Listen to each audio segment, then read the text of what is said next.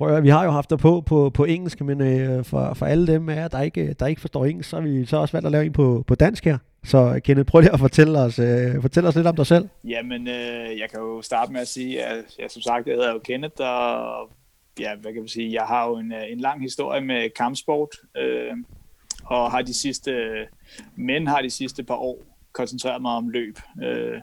Ultraløb en del i starten, og så ja, inden for de sidste par år har jeg kastet min kærlighed på maratondistancen. Det skal ikke være nogen hemmelighed. Ja. Og det er der, jeg lægger mine kræfter lige nu, kan man sige. Ja, og håber jo som sagt på at få løbet i hvert fald for mig, et hurtigt maratonløb i år. Så. Ja, jeg kan huske sidste gang, vi var på podcasten, der snakkede vi om Sub3 maraton. Det var ligesom det store mål, ikke? Helt sikkert, ja. Altså at løbe under 3 timer er lidt den, hvad kan man sige, ja, det mål, jeg har for maratondistancen, og har også været rigtig tæt på et par gange.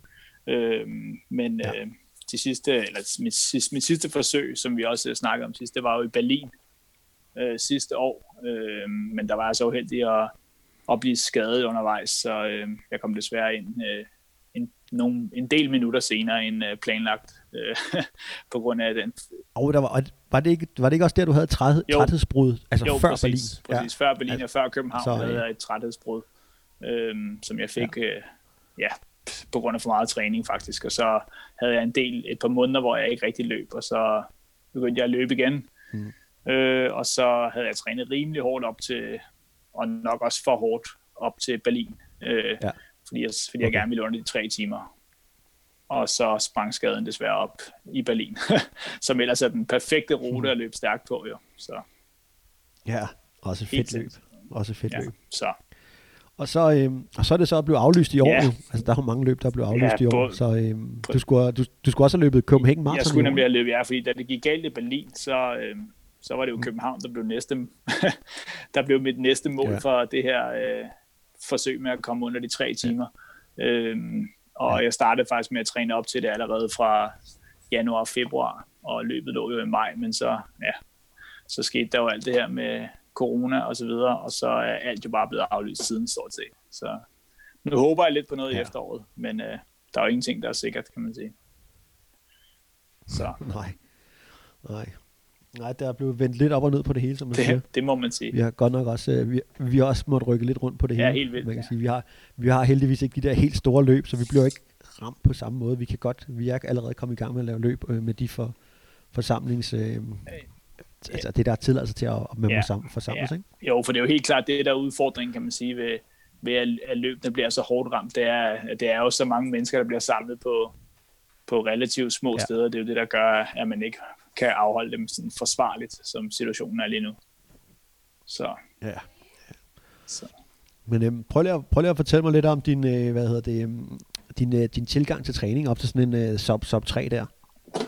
Ja, men altså jeg vil sige, at jeg træner sådan, hvad kan man sige, jeg vil ikke sige, jeg træner rimelig struktureret, men alligevel ikke for struktureret. Jeg har prøvet at træne op til, da jeg fik mit træthedsbrud, der fulgte jeg sådan et program, sådan mere eller mindre slavisk, for hvordan jeg skulle træne.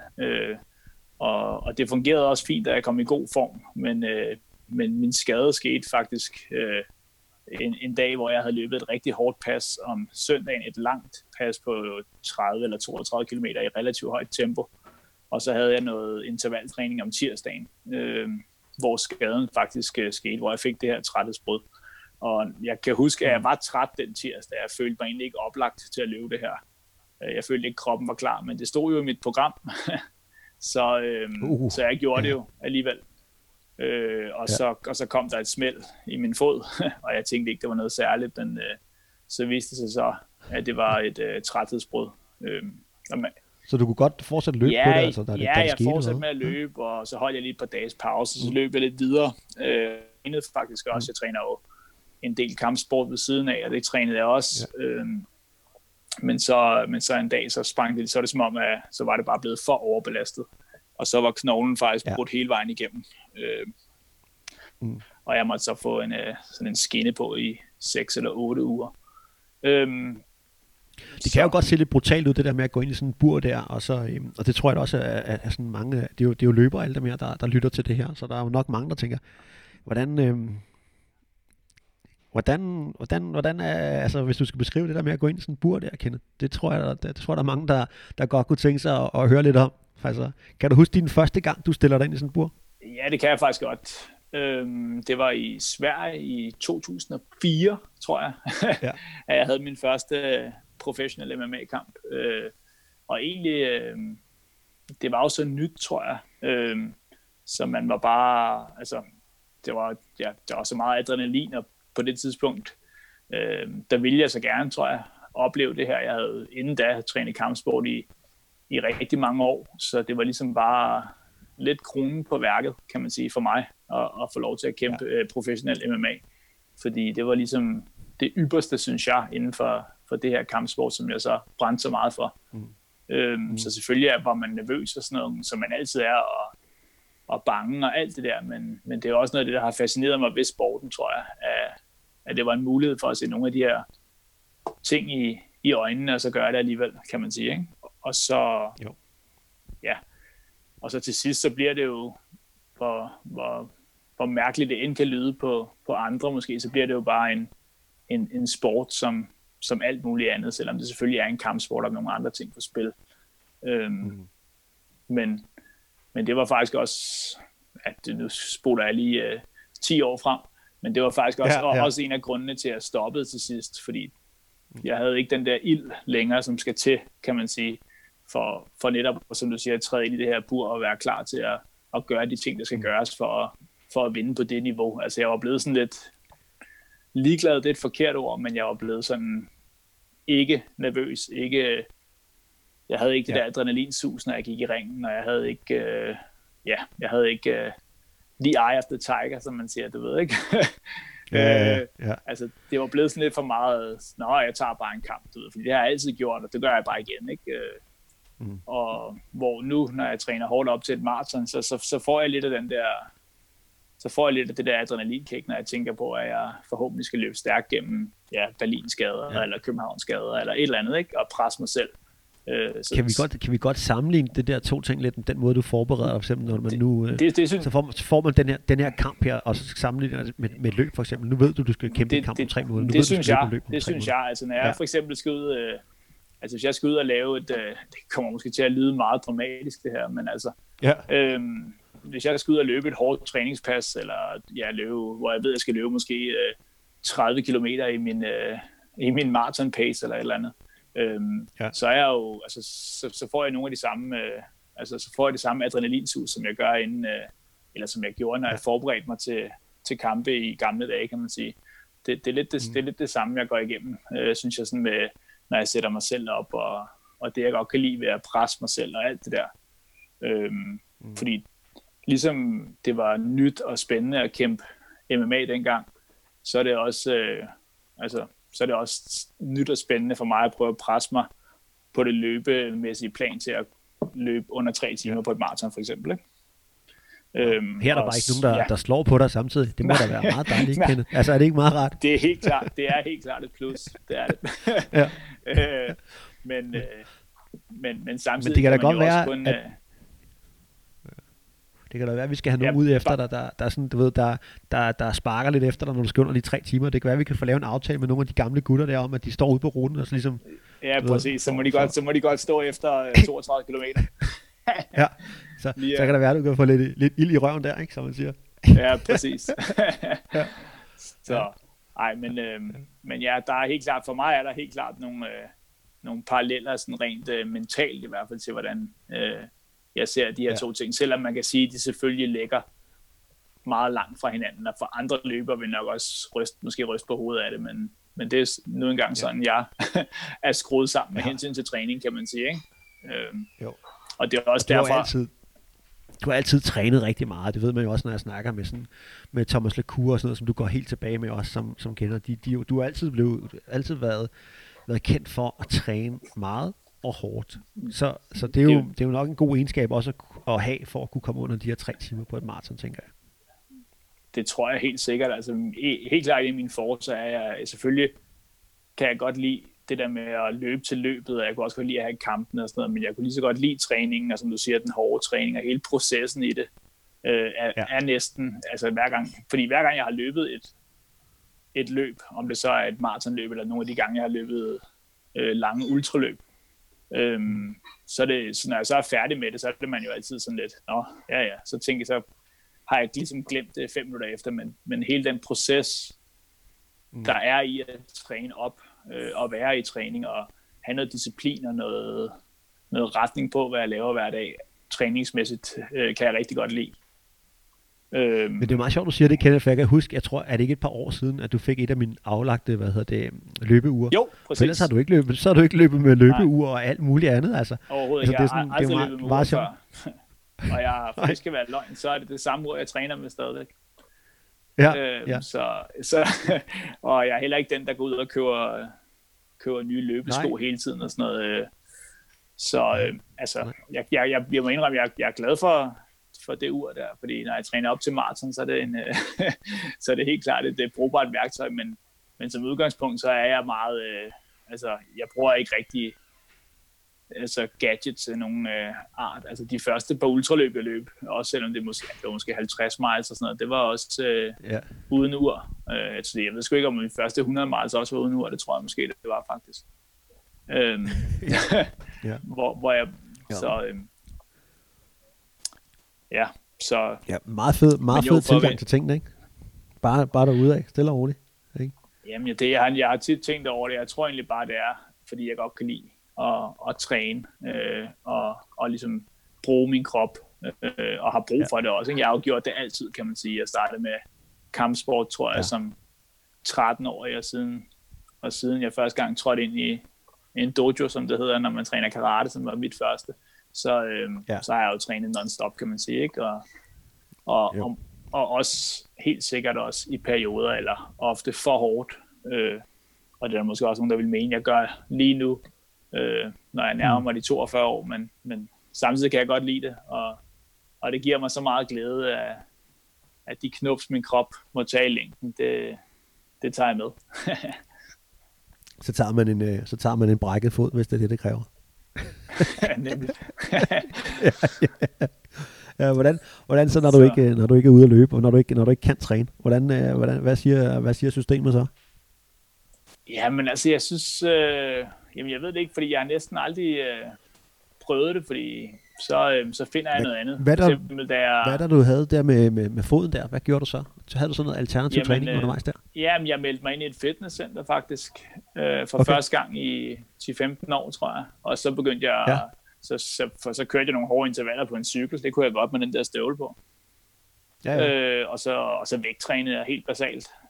Jeg synes ikke, det er specielt sjovt at vægttræne, men i mangel af bedre var det sgu meget fedt. Altså, så gjorde jeg det 3 eller 4 gange om ugen, ikke? I de der, par måneder, jeg var ude rent løbemæssigt. Men, så jeg prøver altid at finde et eller andet, en eller anden form for outlet, hvis jeg... Nu er jeg 7-9-13 sjældent skadet, så jeg har ikke prøvet det så mange gange, kan man sige. Men selvfølgelig har jeg jo prøvet at brække en hånd og brække en fod og alle de der ting, der følger med også, når man sparker og slår så meget, som jeg har gjort og gør. Men du træner stadigvæk kampsport også, og du træner også nogle af de unge gutter stadigvæk, gør du ikke det? Samtidig med løbet her? Det gør jeg, jo. Det gør jeg nemlig. Jeg underviser i MMA en gang om ugen inde på Christianshavn i en klub, der hedder Renegade. Og der har vi rigtig mange unge, både motionister, men også en del amatørfightere, som kommer og træner rigtig hårdt og disciplineret, og det, for mig er det fedt, fordi det er ligesom en måde, jeg kan holde mig i gang på. Jeg har altid, altså jeg er ikke sådan en træner, der står og fløjter i en fløjte, jeg træner selv med, så det er sgu meget fedt, og det var også ligesom en af mine forudsætninger for, da jeg blev spurgt, om jeg ville undervise inde i den klub der. Der var mit eneste krav, kan man sige, det var bare, at det vil jeg meget gerne, men så skal jeg selv have lov til at træne med. Træningen bliver lagt op, så jeg selv kan være med på lige fod med de andre. Fordi jeg elsker stadig at træne, og hvis jeg ikke underviser, så vil jeg stadig finde et eller andet sted at træne. Så... Vi skal lige tilbage til det løb her, Kenneth, fordi under den her covid-19-krise eller coronakrise og sådan noget, der tog du en lille tur rundt om Amager. Ja, det er rigtigt. Prøv lige at fortælle mig lidt om din tur rundt om Amager. Altså, for det var også faktisk jeg synes, det var en imponerende tid også, du havde på der. Altså, var der medvind hele vejen, eller hvad skete der? Jamen, jeg er jo som sagt, altså, man kan sige mange ting om corona, men det har gjort, at jeg er i god form. Fordi jeg har haft så meget tid til at løbe, kan man sige. Og turen rundt om Amager, det er jo fordi, ud over det her marathon-projekt, så kan jeg jo godt lide at løbe ultraløb også. Der har jeg ikke rigtig nogen sådan tidsmål og alt det her, men jeg kan godt lide det mentale i at være i gang i lang tid og komme derud, hvor man har rigtig meget lyst til at stoppe, men så gør det alligevel, kan man sige, og fortsætter og får den der tilfredsstillelse med at komme i mål. Altså egentlig uanset hvad for en distance man har sat. Men jeg kan godt lide de lange distancer, hvor man kommer helt derud. Og jamen jeg bor jo som sagt på Amager og har altid gjort det. Og jeg har løbet en masse ultraløb på Bornholm og i Sverige og lidt rundt omkring. Men jeg har løbet Bornholm rundt flere gange. Og 2 gange rundt også. Og altså, 2 gange rundt i træk her også, præcis. Ja. Så jeg det gjorde du på din 40-års fødselsdag, kan jeg huske, ikke? Der løb du 2 gange rundt om Bornholm. Yes, det gjorde jeg. Jeg fejrede min 40 år med 232 kilometer. Men som sagt, jeg havde længe tænkt om, at jeg ville prøve at løbe rundt om Amager. Fordi jeg vidste, det var sådan et godt maraton plus, men jeg fik så løbet i alle afkroge, kan man sige. Jeg fulgte vandet hele vejen, som det kunne lade sig gøre. Også steder, hvor man egentlig ikke rigtig må løbe, tror jeg. Men, jeg skulle lige til at sige det. Det må være, fordi man er tidligere MMA-kæmper, så kan man også undgå kugler, fordi der er jo det her militærområde dernede. Så da jeg så det, tænkte jeg, hvordan fanden er du kommet igennem det dernede? Der var også lige et hegn, jeg måtte hoppe over der. Men, Nå, okay. Så du tog lige hegnet og så ind over skydeområdet der? Tænkte, præcis. Det går jeg tænkte, der kan ikke være nogen, der øver på det her tidspunkt. De der soldater, det håber jeg ikke i hvert fald. Og der kan man jo sige, så får ultraløb jo en ny betydning der, Kenneth. Allerede der, ikke? Altså, det er rigtigt. Det må man sige. Det er et helt nyt niveau der, at man også skal til at undgå kugler og sådan noget. Spøg til side. Altså, det var som sagt et lille projekt, jeg bare sådan havde tænkt mig op i. Jeg havde bare tænkt mig at gøre det på et eller andet tidspunkt, og så tænkte jeg, jeg kan huske, det var faktisk dagen før, for det skal være løgn, jeg bestemte mig, tror jeg, at gøre det. Jeg var på vej ned med skrald. Vi bor på 4. sal, så der kan godt være langt ned med den skraldbrus en gang imellem. Og så var jeg på vej ned, så tænkte jeg bare, ved du hvad, i morgen der gør jeg det. Og så, da jeg kom op, så sagde jeg til min kone, jeg løber Amager rundt i morgen. Og hun er jo lidt vant til det der, så... hvis jeg sætter mig et eller andet skørt mål, så har jeg jo en tendens til at gøre det. Så så jeg gik egentlig sørget bare lige for at spise lidt ekstra om aftenen, og så gik jeg tidlig i seng, og så satte jeg kl. 4, tror jeg, og så startede min løbetur kl. 6 fra min hoveddør her, og så ned til Amager Strand, og så var det ellers bare at følge vandet hele vejen rundt. Og med alle, jeg løb hele vejen ned på Nyholm og Ræftaløen og det hele, for ligesom at få alt med, jeg ved. Så jeg tror, jeg landede på lige under 60 km. 58,5, tror jeg, for at være helt præcis. Og var det ikke med 4? Hvad var det, du løb i snit? Det var 4 et eller andet. Jeg kan ikke huske. Det var i hvert fald under 5, ikke? Så, 4, var det ikke 4,51? Jo, noget i den stil, det tror jeg, du har ret i. Imponerende. Så, så det var en god tur. Og så var jeg jo alligevel stadig rimelig tidlig hjemme, ikke? Så kunne også spise frokost med familien. Jamen, altså, der kunne du måske spise frokost og så tage en tur igen, ikke? Der så en anden vej rundt, ligesom du gjorde på Bornholm. En aftentur, ligesom på Bornholm, Det må være et projekt til senere tid, Kenneth, ikke? Den ene og den anden vej rundt. Præcis, nu skal jeg bare på, hvad jeg lover, fordi så kommer jeg bare til at gøre det. Det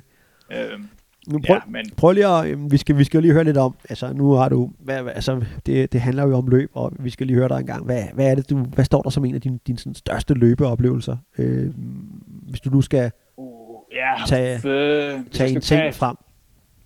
Altså jeg vil sige, den vildeste, tror jeg, altså sådan hvor jeg har været, altså det er fordi jeg godt kan lide det der med at blive presset lidt og sådan nogle ting, så jeg tror jeg tror faktisk, altså Bornholm og sådan noget, har også 2 gange var også vildt nok, men første gang jeg ligesom oplevede sådan at komme rigtig og blive presset, eller virkelig komme derud, hvor hvor det begynder at blive lidt skævt det hele.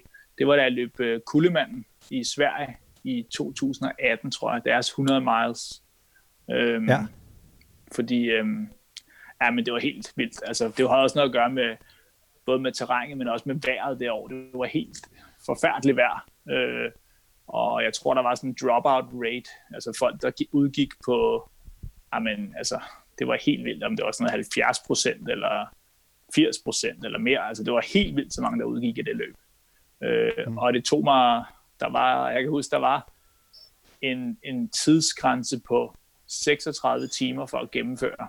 Og da vi startede... jeg løb sammen med nogle andre danskere i starten. Der blev der lavet sådan et sjov med 36 timer. Det var, hold da kæft, du ved ikke. Det var simpelthen til at grine af, om folk ville være færdige på 24 timer, du ved ikke. Men vejret var så vildt, at jeg tror, jeg var færdig på, jeg ved det ikke. Jeg tror, jeg var i gang 33 timer. Og det sidste... Når man løber Kullemanden, som er på 160 km, så løber du cirka, jeg mener det er omkring 90, der sådan er 90 kilometerne er sådan rimelig flat, og du løber sådan fra et eller andet sted hen til det der bjerg, Kullebjerg. Og så de sidste 60-70 km løber du i omgangen på det der bjerg. Og der havde det altså bare regnet, og der var mudret, og man skal hen over sådan en kæmpe, sådan lang stenstrand, hvor man, jeg gjorde i hvert fald faldt hele tiden og sådan nogle ting. Så det, altså, det var virkelig vildt. Altså, der var også der, hvor jeg begyndte også at se syner til sidst, eller få de her hallucinationer, som jeg også fortalte engang med Bornholm. Men det var første gang, jeg oplevede det. Men det var også fordi Kullemanden var jo i Sverige, og jeg var stået op herhjemme på Amager og sådan noget. Så jeg tror, selvom jeg havde løbet i 33 timer, men da jeg var færdig, havde jeg jo været vågen i hvert fald i 50 timer, ikke? Med transport frem og tilbage og alt det der. Så jeg tror, altså når jeg husker tilbage, så det er nok sådan det. Jeg tror, det er det løb, der sådan, hvis jeg skulle... Jeg kommer nok til at løbe det igen, tror jeg, fordi der er et eller andet med det der, der gør, jeg tænker, at det var så vildt og skræmmende. Enten var det bare vejret, eller så var det bare det løb, der for mig i hvert fald var crazy, ikke? Altså, og en vild oplevelse. Der kan jeg kan bare huske, altså... Også da jeg var færdig med løbet, og jeg havde egentlig planlagt at tage hjem bagefter til Danmark, men det endte med, at jeg tog en bus ind til Helsingborg, som ligger ikke så langt derfra. Og så min kone havde booket et hotelværelse, som jeg kunne kaste mig ind på og forsøge at sove. Det er svært at sove efter sådan en tur. Og da jeg vågnede dagen efter, jeg følte, jeg var blevet kørt ned i en bus, altså... Det var så vildt. Altså, jeg kan huske, at jeg gik bare ud i byen, og så satte jeg mig bare på en bænk, og så sad jeg bare sådan og stirrede ud i luften. Så hvornår har man det værst, Kenneth? Er det efter at selvfølgelig hvordan MMA-kampen er gået, men hvornår har du haft det værst? Er det efter et ultraløb, eller er det efter sådan en MMA-kamp? Kan du smide en sammenligning der? Jeg vil sige, det kan jeg nok godt, men det der var værst ved at tage, altså det alligevel er det sådan to lidt forskellige ting, synes jeg, fordi det er forskellige måder, det kan gøre sådan ondt på til det, man siger. Altså, efter et ultraløb, kan man sige, der kunne man godt være, ligesom jeg fortalte der med kulden, at man sådan, så skal man lige sådan finde tilbage op i hovedet, synes jeg, og sådan nogle ting, fordi man har måske været i gang i sådan der 50 timer, og det har været sådan man har været langt ude i rigtig mange timer, og kæmpet med sig selv og sådan noget. Men hvorimod, efter en MMA-kamp, hvis man har tabt specielt, så er det mere det der med... Det var det næste. Ja. Så er det mere det der med, tror jeg, at man skal ligesom finde fred i, at man har tabt til et andet menneske. Forstår du, hvad jeg mener? Når man løber et løb, så er det altid en selv, der er modstanderen, og det hvorimod sådan noget som MMA og kampsport, når det kommer på sådan et konkurrenceplan, så er det jo, altså enten så vinder du og dominerer lidt et andet menneske, kan man sige, ikke sådan rent fysisk. Man kan også sige, der var også noget mere på spil på MMA-kampen, ikke? Også noget med, der var noget med rekord og sådan noget. Jeg ved godt, på det tidspunkt, der var det ikke lige så vigtigt, som det er i dag, hvor man ligesom, man skal have den der perfekte rekord og alt de her ting her. Ja. Men det der med, når man kommer fra et tab i en MMA-kamp, der må du alligevel have lært en del, altså også over til løb eller sådan noget, fordi så vidt jeg husker, du er da ikke udgået i noget løb endnu? Nej, er det det? Nej, 7-9-13, ikke endnu. Jeg har haft nogle langsomme løb, ligesom Kulden, men jeg valgte ikke, og jeg har ikke stoppet, og det er sådan, jeg ved ikke, det er jo et eller andet, jeg har, og på nogle punkter kan det også være helt tåbeligt, ligesom i Berlin, hvor jeg nok bare skulle være stoppet, da jeg fik det der brød, men så valgte jeg at løbe de sidste 12 kilometer, og så kunne jeg så ikke gå 3 dage efter, kan man sige, ikke? Men du er ikke udgået af noget løb endnu. Nej, det er jeg ikke. Men jo, helt sikkert, men det tog sådan rent, ja, som sagt, det der med at tabe, kan man sige, det i kampsport, der er det sådan, det er lidt, det kan godt være hårdt, og man skal i hvert fald sådan, men det kommer også med alderen, og så bliver man bedre til at takle det, kan man sige, ikke? Men det var noget, der fyldte meget, også da jeg var yngre, hvis jeg havde tabt en kamp nu. Var det 7-13, ikke så mange kampe, jeg tabte. men selvfølgelig tabte jeg der nogen, og når man gjorde det, så var det aldrig rart. Og i kampsport er jo lidt ubarmhjertigt på den måde, at man er jo aldrig bedre end sin sidste kamp et eller andet sted. Du kan have nok så mange sejre, men hvis du taber, så er det lige pludselig det, der fylder. Både hos dig selv og hos andre, ikke? Det er tit det, de husker.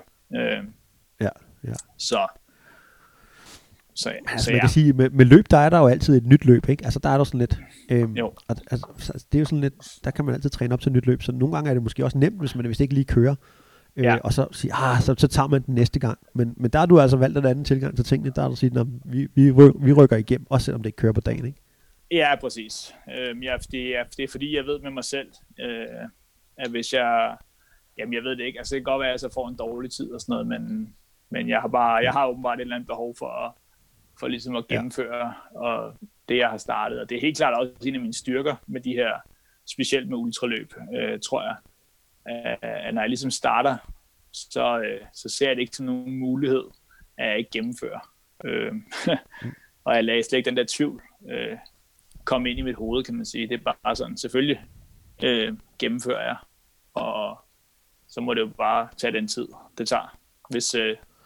Hvad gør du derude, det bliver også hårdt for dig, Kenneth? Altså, selvom at du har prøvet nogle ting i livet her, så bliver et ultraløb jo også hårdt for dig. Så hvad gør du, når det bliver rigtig hårdt? Jamen, jeg tror egentlig bare, altså, det er egentlig ikke super dybt. Jeg tror bare, ligesom hvad kan man sige, jeg fortæller bare mig selv, at nu må du altså, der er ikke nogen grund til at gå her og småtude, fordi du har selv valgt det.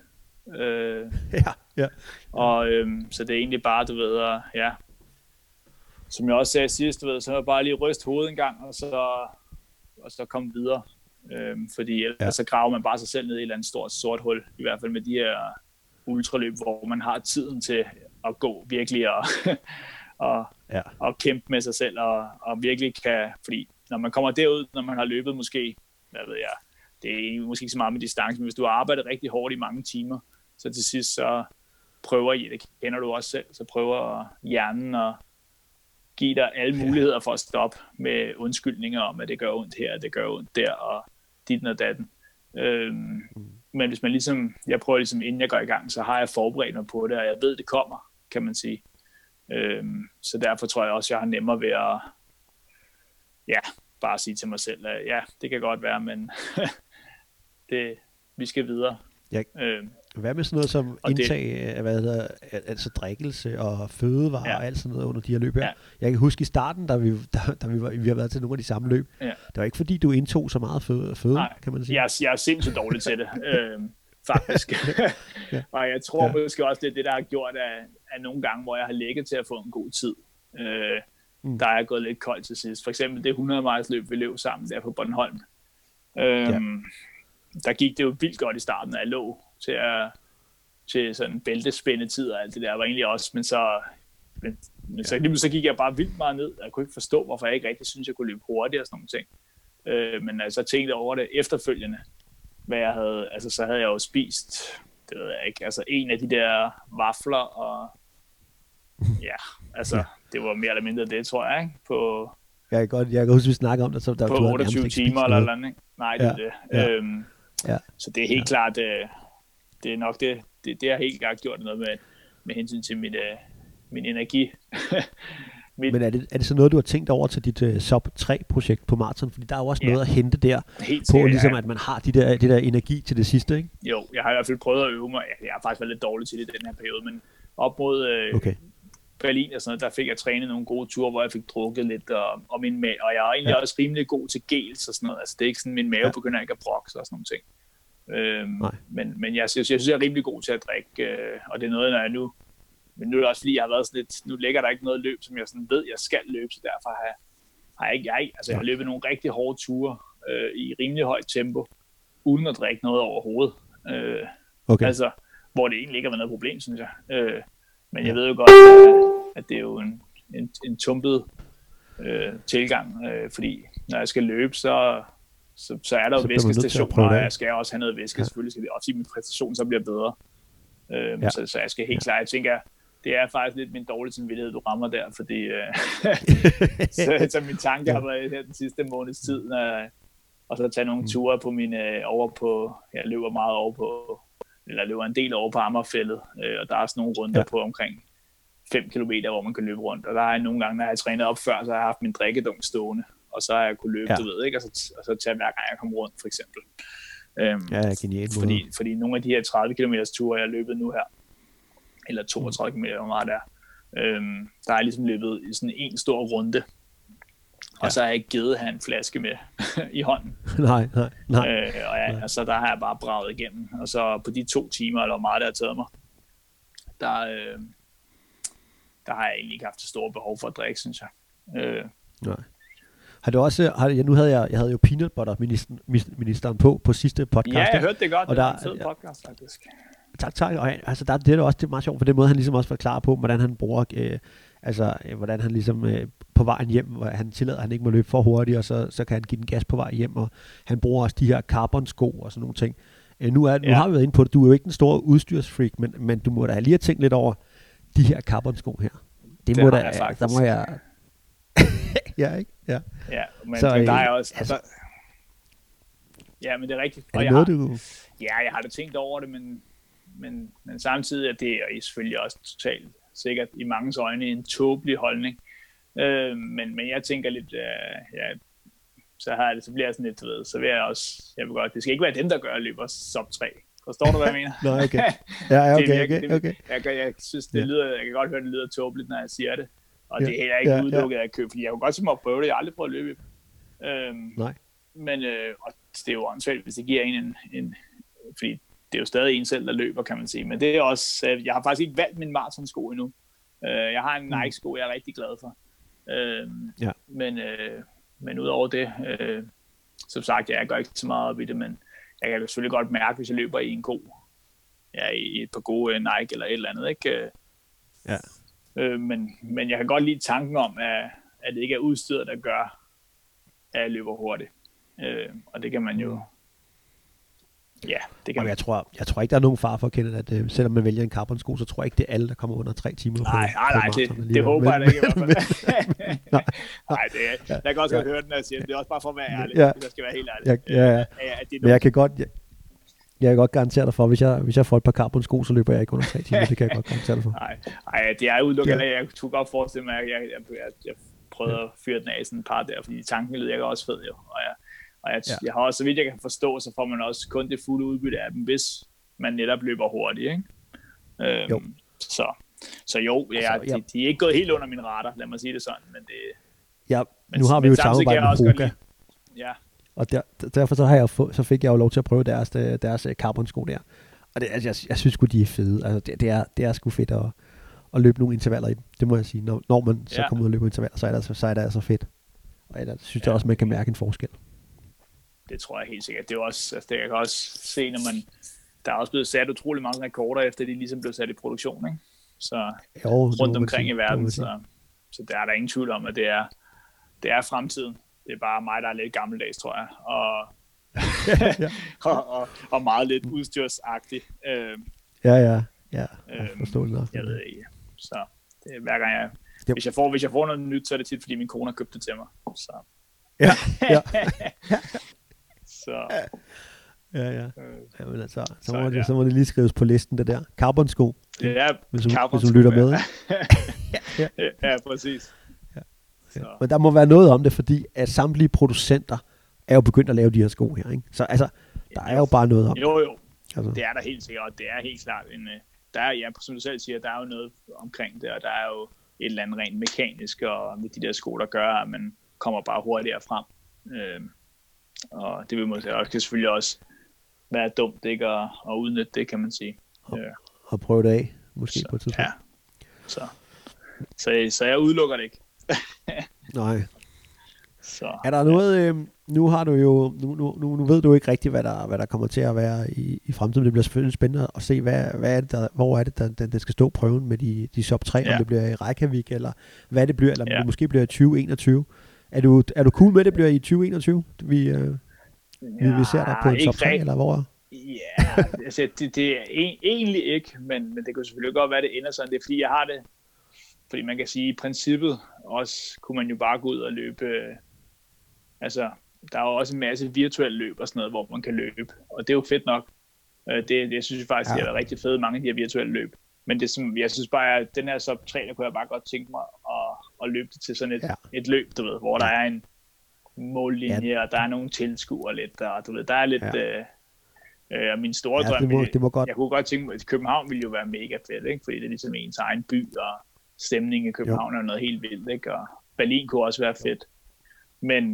Men altså, ja, jeg må indrømme, jeg lægger meget til, og hvis der ikke er noget, der åbner op, og så kan det være, at det allerede er om en god måned, jeg forsøger mig i Reykjavik. Ja. Fordi det, som jeg, så vidt jeg kan forstå, så skulle det blive gennemført. Fordi de har ligesom fået alle de tilladelser, der skal til og sådan nogle ting. Og det gode er, at jeg har læst på deres hjemmeside, at man som international løber er garanteret plads, så jeg behøver ikke være bange for, at det bliver udsolgt og sådan noget. Så jeg kan godt lige vente lidt og se, om der er noget, der åbner op her omkring det her Odense og sådan nogle ting, for jeg tænker, at de må melde noget ud her i starten af august. Men rent formmæssigt lige nu, der synes jeg, der ligger jeg ret godt til at løbe en sub-3, synes jeg. Altså, min største udfordring lige nu, tror jeg, er ikke at løbe mig selv i stykker, og så få restitueret nok, når jeg finder ud af, hvornår datoen bliver for sødet, kan man sige, ikke? For lige nu træner jeg bare hårdt hele tiden. Men du er ikke sådan en type, der tænker på så meget over, hvad du spiser, og du får ikke, altså, med, nej, og, altså du spiser, hvad du vil, ikke? Jeg spiser 100% hvad jeg vil.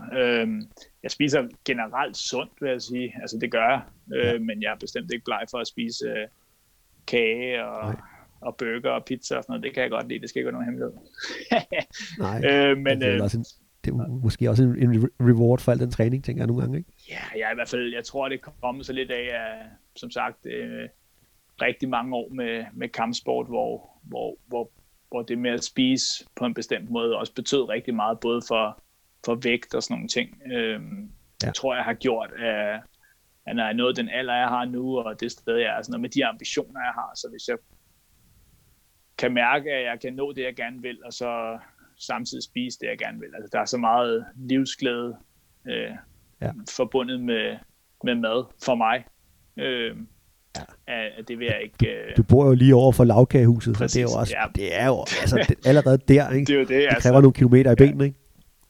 Det gør det nemlig, ja, præcis. Så jeg spiser da gerne et lille stykke kage om dagen, måske, eller et eller andet, hvis det kan komme til det, og til kaffen, du ved ikke, der er sådan et morfar. Og så siger jeg da heller ikke nej til en burger og en kold øl, det skal bestemt ikke være nogen hemmelighed.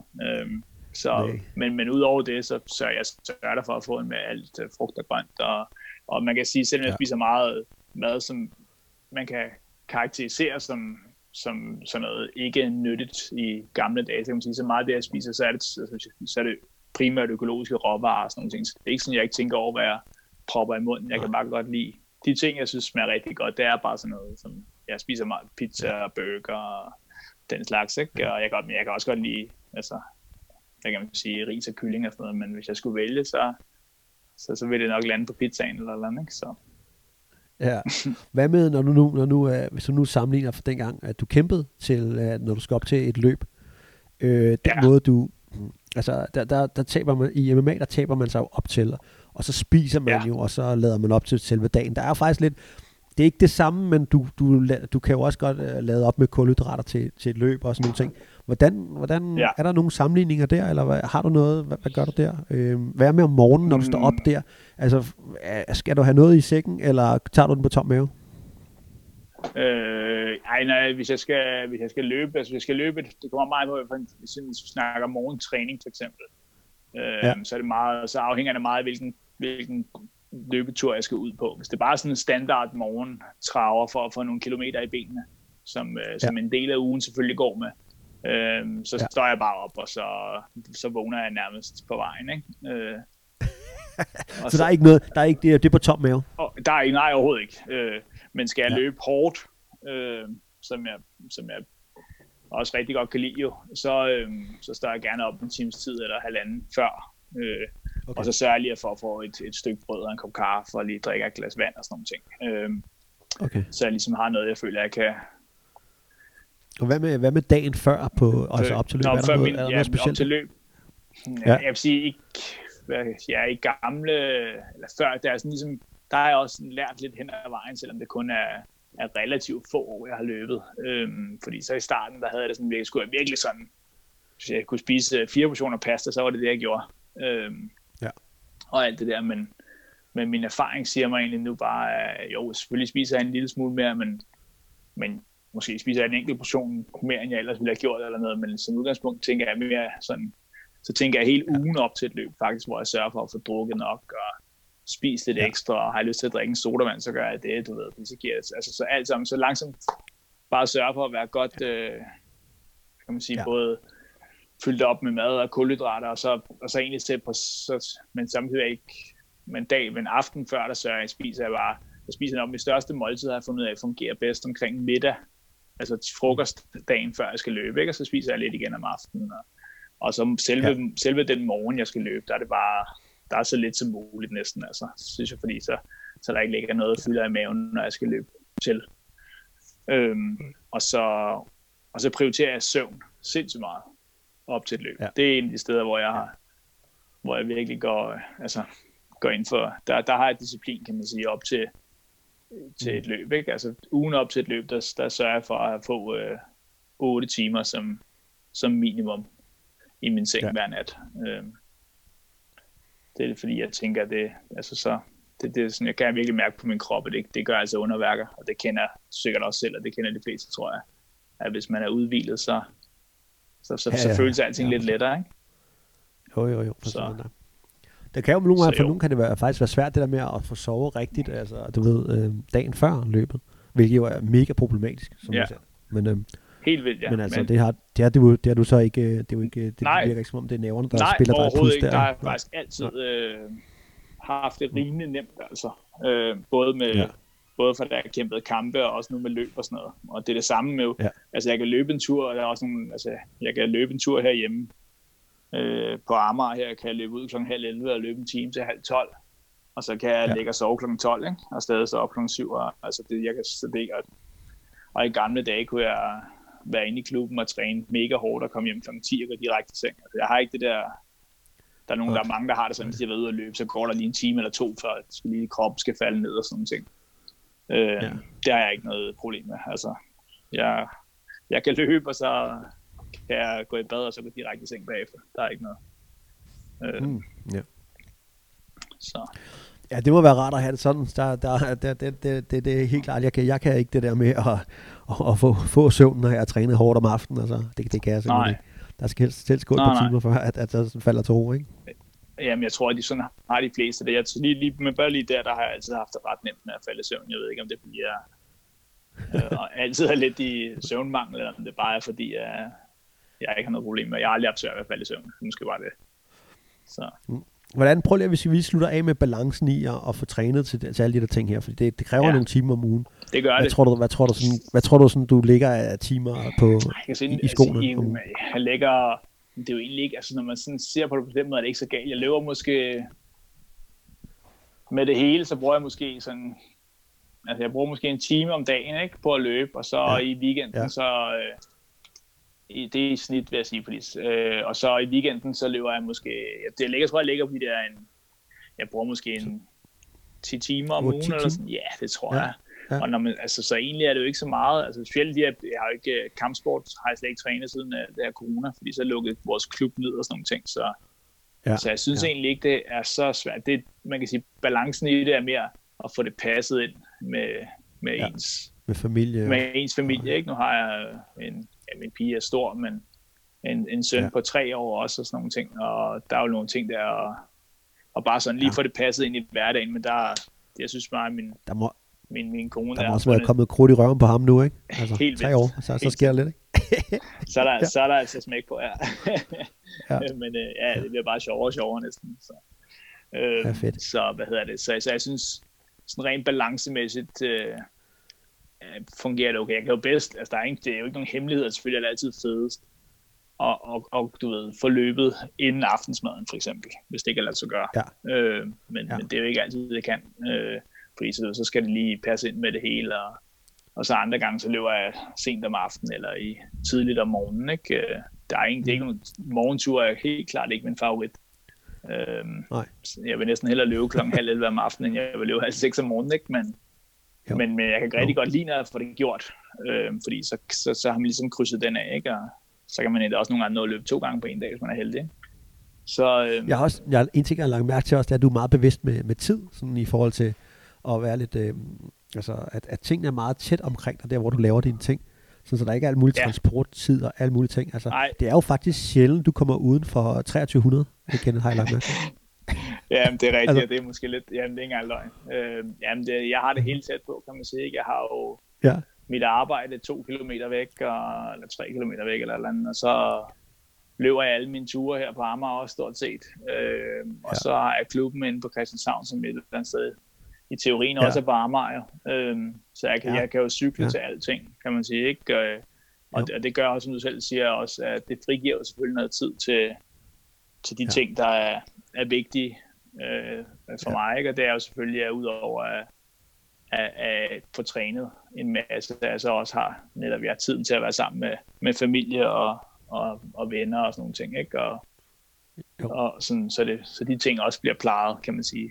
Fordi, så det ikke kun bliver, så man ikke kommer til at bruge for meget tid på at pendle frem og tilbage til træning. For hvis man lige skal til at lægge en halv time oveni, hver gang man skal træne, eller et eller andet, eller en time, så fordobler man jo lige pludselig den tid, man bruger. Og lige meget, hvordan vi vender og drejer det, så har man jo kun 24 timer på et døgn. Så, det er det. Og så sover vi 8 af dem, ikke? Så. Præcis. Så jo, som du siger, jeg har mange af mine, jeg har efterhånden fået gjort det sådan, jeg har det meste tæt på, men man kan sige, jeg har også i rigtig, rigtig mange år brugt meget tid på at komme til og fra træning, når jeg trænede kampsport og MMA og sådan noget på højt plan, ikke? Der hævde man jo hurtigt sådan 3-4 timer ud om dagen på at træne, ikke? Hvor nu kan jeg klare mig med på en almindelig mandag eller et eller andet, der bruger jeg måske 45 minutter til max en time på at løbe, ikke? Så, og det er jo ikke så meget, kan man sige. Du holder dig der på Danmarks svar på Manhattan, som man siger, og du gik jo også altid ind til den her Rockers by Choice, altså der Amager er nummer 1. Det er jo fantastisk. Ja. Ja. Her kommer jeg nok ikke fra. Men sådan er det. Det har jeg hørt, det er sådan der med mange fra Amager. Så. Ej, det er smukt. Jeg tror, vi runder den af her, Kenneth, fordi vi er nået til de her par 50 minutter. Vi må bare have dig på igen. Jeg tænker, at vi skal sende dig til Reykjavik, og så må du have en Sub3, så må vi høre om, hvordan det går. Præcis. Det synes jeg helt sikkert. Det vil jeg meget gerne. Jeg har brugt selv dine podcaster faktisk tit i ørerne, når jeg løber en tur. De der, så netop som du siger, jeg løber sådan en mandagstur, eller sådan noget, hvor jeg bare løber og chiller, der kan jeg godt lide og høre det. Det fungerer. Så. Ej, det er godt at høre. Må vi håbe, at nogen gør det samme med min, jo. Så. Ej, det skal der nok være. Vi må hoppe på igen. Ja, så jeg vil bare sige tak for tiden, Kenneth. Det var fedt at have dig på. Det var så lidt, Tom. Det var en fornøjelse som altid.